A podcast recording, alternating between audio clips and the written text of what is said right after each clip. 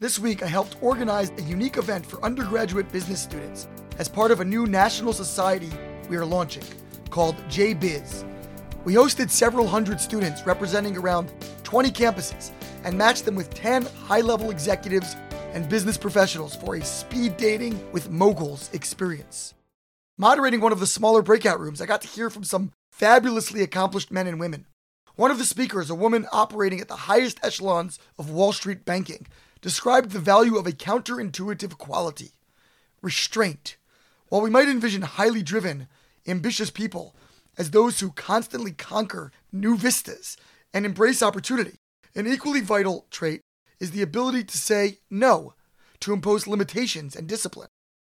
We are introduced this week to the fascinating covenantal bond of Brit Milah, circumcision. On the eighth day, we initiate the male child into this unique union with the divine. The number eight in Jewish thought represents that which transcends the physical. The word shmona, for example, relates to shemen, oil, which always rises above the water in which it is mixed. The commentators offer many interesting philosophical rationales beyond the obvious requirement to obey the divine mandate for this commandment. Maimonides famously depicts it as a check on unbridled sexual passions, a modest diminution of the physical, to emphasize the supremacy of intellectual and spiritual pursuits. Interestingly, we might posit that women, at least as a prototype, trend naturally towards the spiritual and therefore do not require this limiting agent. In a lecture this week, Rabbi Eitan Feiner noted a fascinating connection between this week's special eighth day mitzvah, Brit Milah, and that which we read about in last week's Parsha, called Shmini. Interestingly, Shmini, literally eighth, is the only section of the Torah named after a number, and it begins with the phrase, and on the eighth day.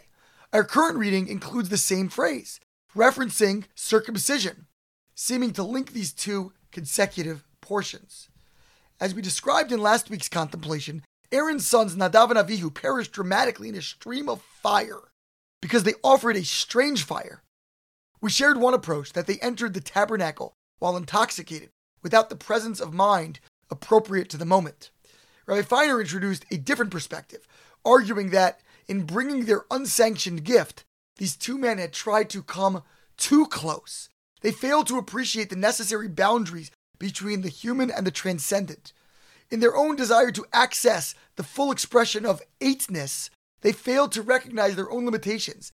In their righteous enthusiasm, they lacked restraint. Restraint is rather unpopular these days. People are not accustomed to denying or delaying the full expression of their passions.